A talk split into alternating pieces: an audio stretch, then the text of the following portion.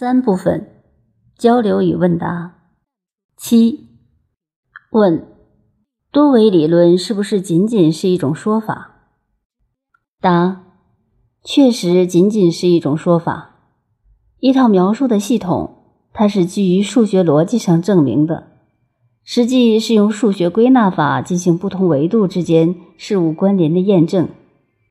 数学归纳法可以通过一维和二维的关系来验证三维和四维的关系，进而可以验证 n-1 维和 n 维 n 趋无穷大的关系。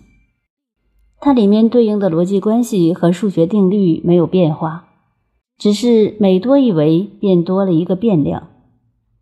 在线性几何里面，简单到所有问题的处理最终归结为降维处理，公式相减去变量，去掉一个变量就是一次投影的完成，就是一次降维，最后降到一维的时候就是一道算术题，就非常简单了。